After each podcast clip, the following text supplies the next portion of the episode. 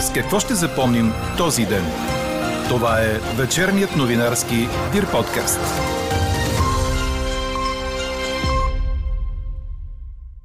В дългосрочен план, ако продължаваме промяната и демократична България работят заедно, това ще им донесе политически дивиденти. В краткосрочен план обаче, т.е. до следващите избори, е малко вероятно да има ползи. Останете с подкаст новините, за да чуете още от коментара на социолога Васил Тончев, както и прогнозата на политолога Стойчо Стойчев. И още от темите в подкаста. От четвъртък карантината за COVID болни се намалява от 10 на 7 дни.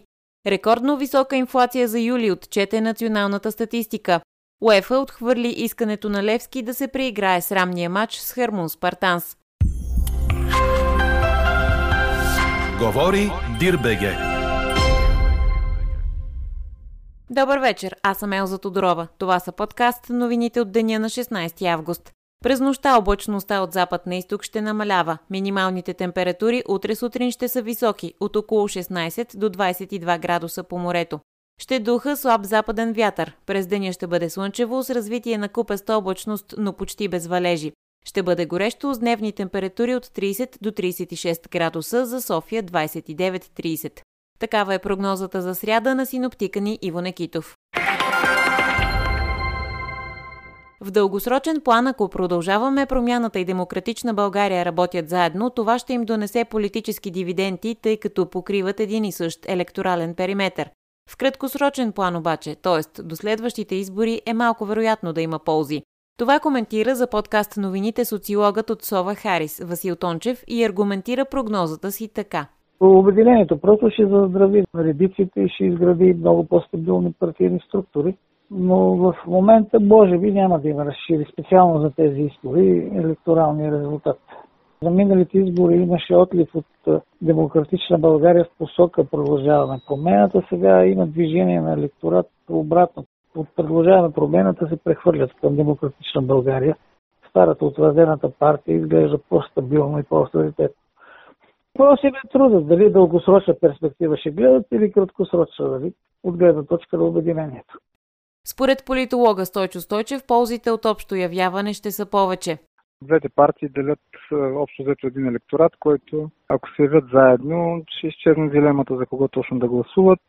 Още повече, че при съвместно явяване ще има по-голяма конкуренция между кандидатите на двете формации, което означава, че съревнованието ще премине на равнище преференции. Е възможно самите кандидати, търсейки преференциален вод, за да могат да пренаредят листите, да доведат общо за общата листа доста повече гласове, отколкото ако такава конкуренция отсъства. Разбира се, това означава по-голям риск за отделните кандидати, но пък в крайна сметка, ако целта им е, както заявяват политиките, програмата, не толкова индивидуалните личности, които се поставят на избираеми места в листите или пък съответно ще станат депутати, то съвместното явяване има доста повече плюсове, отколкото негативи към настоящия момент. Още от коментарите на социолога Васил Тончев и политолога Стойчо Стойчев очаквайте в края на подкаста, заедно с резултата от днешната ни анкета. Трябва ли продължаваме промяната и демократична България да се явят заедно на изборите? До момента знаем, че промяната ще се яви като коалиция с мандата на Волт и средна европейска класа, както и миналата есен. Формацията на Асен Василев и Кирил Петков получи решение на съда за вписването и като политическа партия, но още не е изтекал 7-дневният срок за обжалване. Бившият председател на Народното събрание Никола Минчев, който внесе документите в Централната избирателна комисия заедно с Настимир Ананиев, коментира, че са спокойни в реформите, които ще правят и се стремят към мнозинство. Относно коалицията с Демократична България за идващия вод, Минчев каза, че се очакват днес резултатите от дълбочинна социология, която са поръчали за да видят кой е по-добрият вариант за събиране на повече избиратели. Със сигурност ще работим заедно с Демократична България, дали под формата на предизборна или следизборна коалиция. Това е въпрос на, на тактика. Кой вариант ще ни донесе най-много мандати в 48-то Народно събрание? Днес ще получим резултатите от дълбочинната социология, която сме поръчали, за да видим наистина кой е по-добрият вариант за събиране на повече избиратели. В момента се регистрирахме с Волт и средна европейска класа, партньорите ни от предния път, като мандатоносители. Все още не е приключила окончателно процедурата по регистрация на нашата партия, като ако тя приключи в близките дни, ще бъде добавена също към коалицията. Бихте ли очертали партиите, с които бихте работили Както казах, със сигурност демократична България. В миналия, в миналия парламент работихме и с БСП добре. Надявам се да продължим по същия начин и като цяло целим се в този формат да имаме мнозинство в бъдещия парламент. Това е, това е нашата заявка и за това работим. От Демократична България заявиха, че за сега топката е в полето на Продължаваме промяната. Документите на коалицията между ДСБ, Да България и Зеленото движение бяха депозирани в ЦИК от бившия правосъден министр Надежда Юрданова, заедно с бившия депутат Стоян Михалев. Нашето желание на Демократична България за общо явяване на изборите, заедно с Продължаваме промяната, е ясно заявено.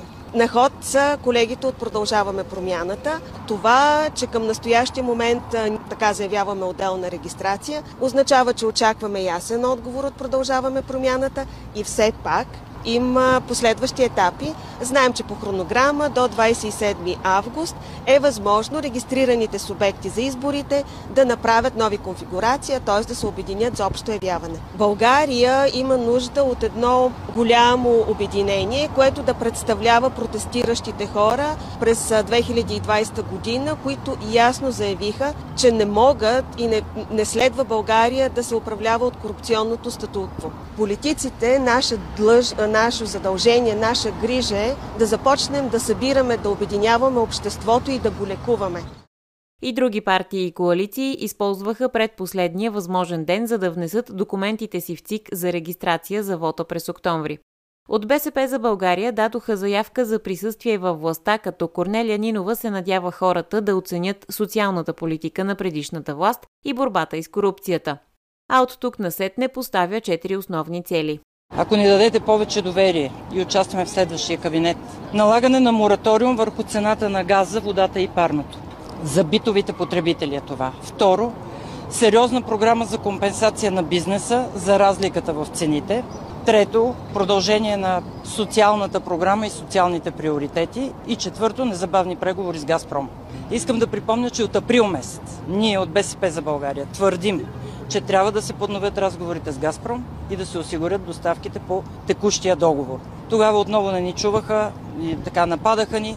Радвам се, че виждам в последните дни дори и лидерите на партиите, с които управлявахме и с които спорехме по този въпрос през април, и те вече са озрели за това, че възстановяването на разговорите с Газпром е наложително.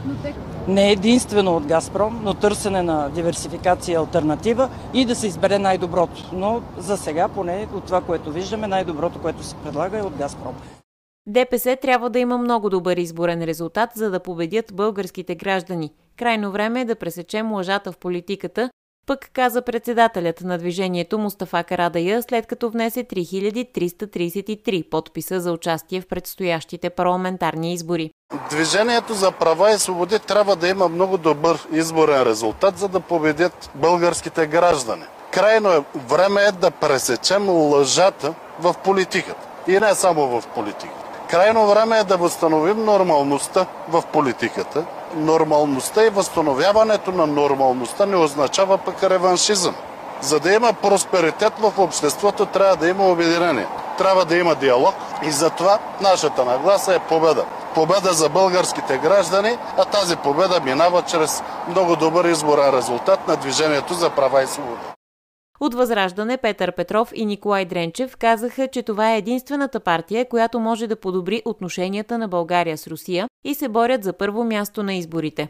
Влизаме с заявка да спечелим изборите и очакваме това да се случи. Затова работим откакто е създадена партия Възраждане, методично и последователно и сме убедени, че хората ще ни гласуват доверие. С тази нагласа винаги се явяваме на избори да станем първа политическа сила и това ще се случи.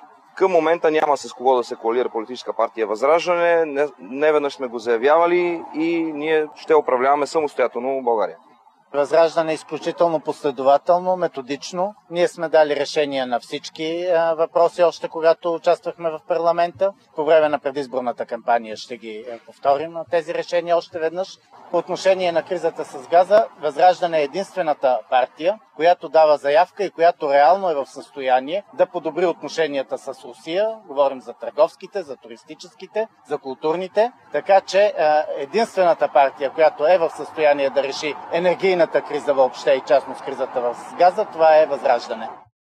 Документите на ВМРО Българско национално движение внесоха са председателите на партията Александър Сиди, Ангел Джамбаски и Искрен Веселинов.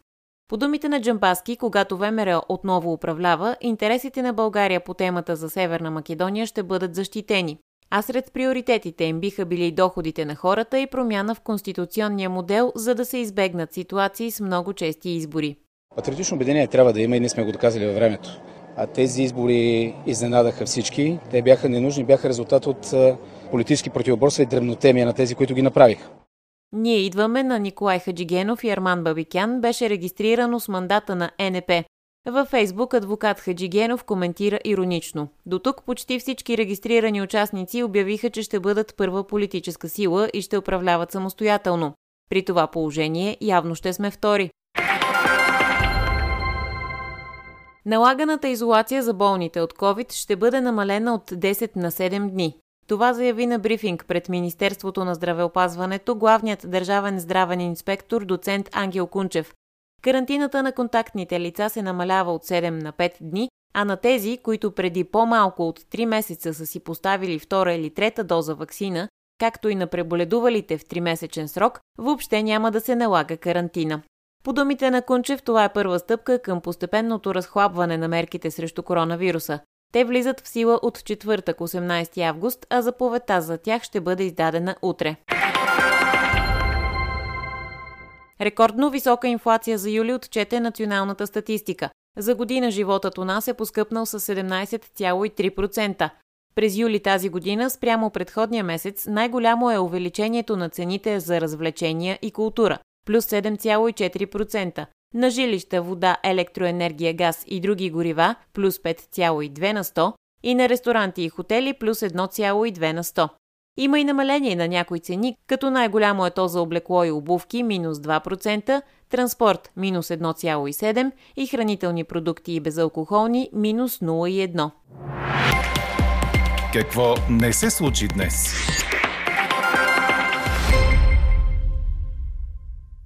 Борислав Панев, който е обвиняем за убийството на швейцарския бизнесмен Удо Ланге, заяви, че не е извършвал никакво престъпление и поиска да не бъде оставян в ареста. В хода на днешното съдебно заседание стана ясно, че причина за смъртта на бизнесмена е интоксикация с хлороформ. Адвокатката на Панев пледира, че обвинението се базира само на показанията на Елизабет Ланге, съпруга на убития бизнесмен.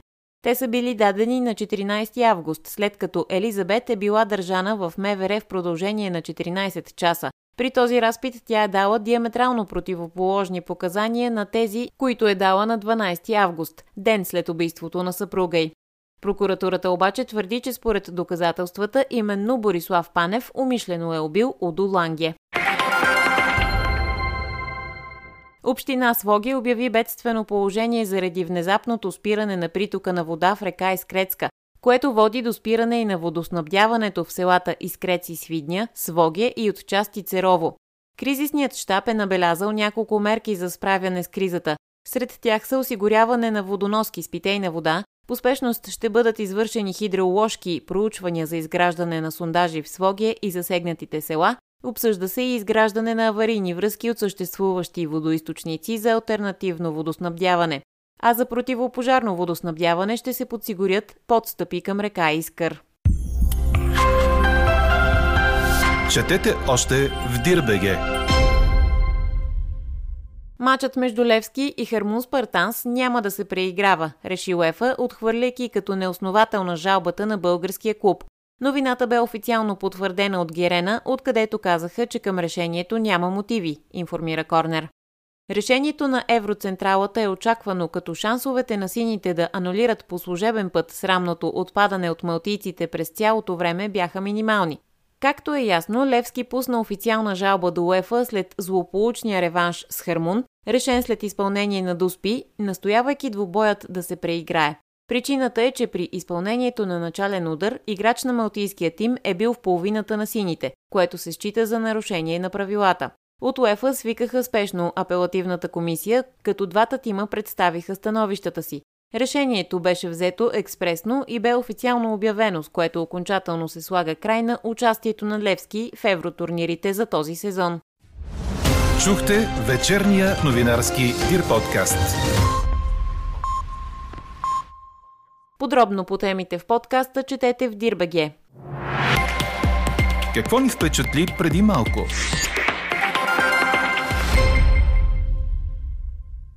Застрахователен агент беше зрелищно арестуван този сутрин в Бургас.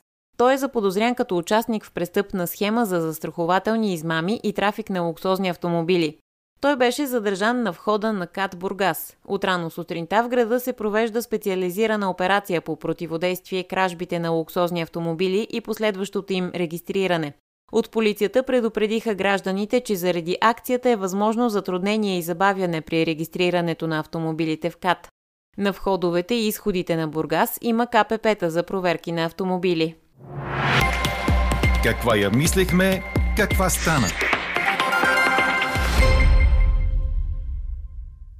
Трябва ли продължаваме промяната и демократична България да се явят заедно на изборите, ви питахме днес. От близо 900 отговора, 77% са не.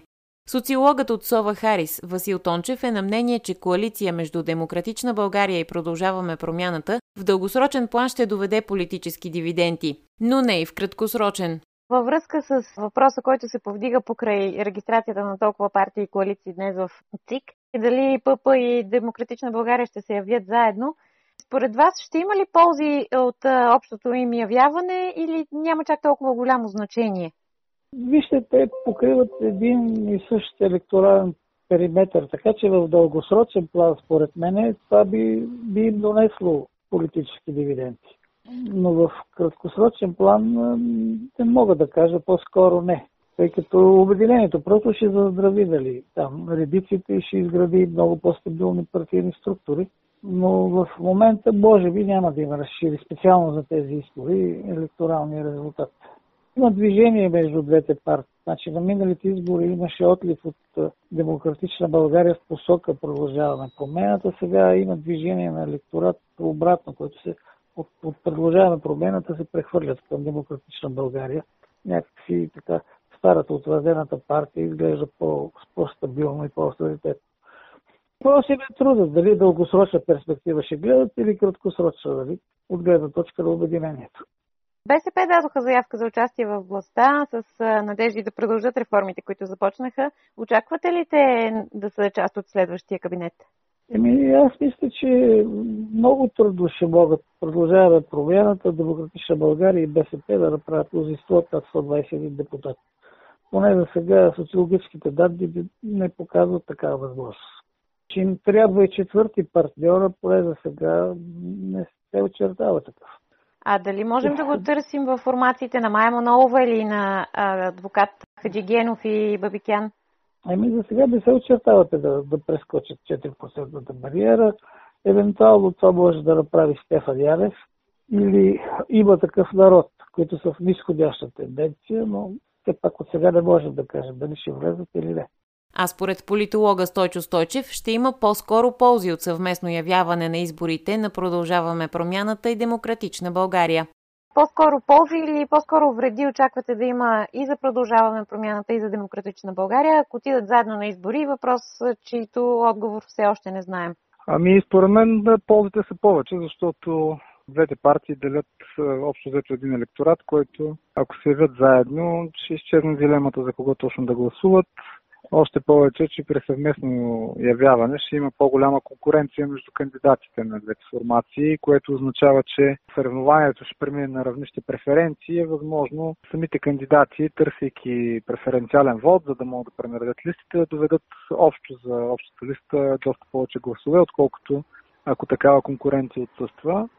Разбира се, това означава по-голям риск за отделните кандидати, но пък в крайна сметка, ако целта им е, както заявяват политиките, програмата, не толкова индивидуалните личности, които ще се поставят на избираеми места в листите или пък съответно ще станат депутати, то съвместното явяване има доста повече плюсове, отколкото негативи към настоящия момент.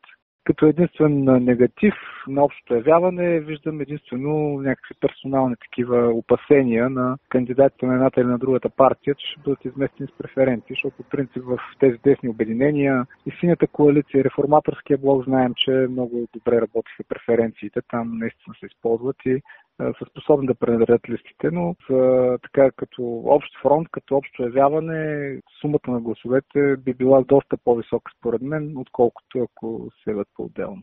Според вас, къде могат да търсят тези 121 гласа, ако да речем, за сега прогнозите са, че заедно с Левицата и с Демократична България продължаваме промяната, няма да успее да съберем мнозинство? Е, трябва да се види каква ще бъде конфигурация на целия парламент и горе-долу с какви гласове всяка от парламентарните групи ще влезе в потенциални преговори за формиране на парламентарно мнозинство.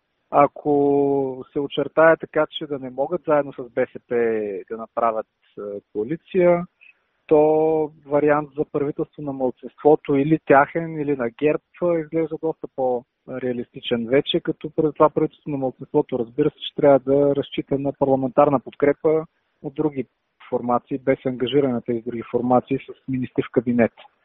Но така или иначе това са доста предварителни разговори. Парламентарната република на първо място иска да има ясно парламентарно мнозинство, което да стои за определени политики, визии, идеология, ако искате или законодателна програма. Ако такова мнозинство се формира, то там насетне коалицията и, и кабинета са, са лесна работа. Така че на първо време прогнозите, по-скоро важните прогнози са тези за касаещи представянето на партиите, колко гласове ще получи всяка една от тях.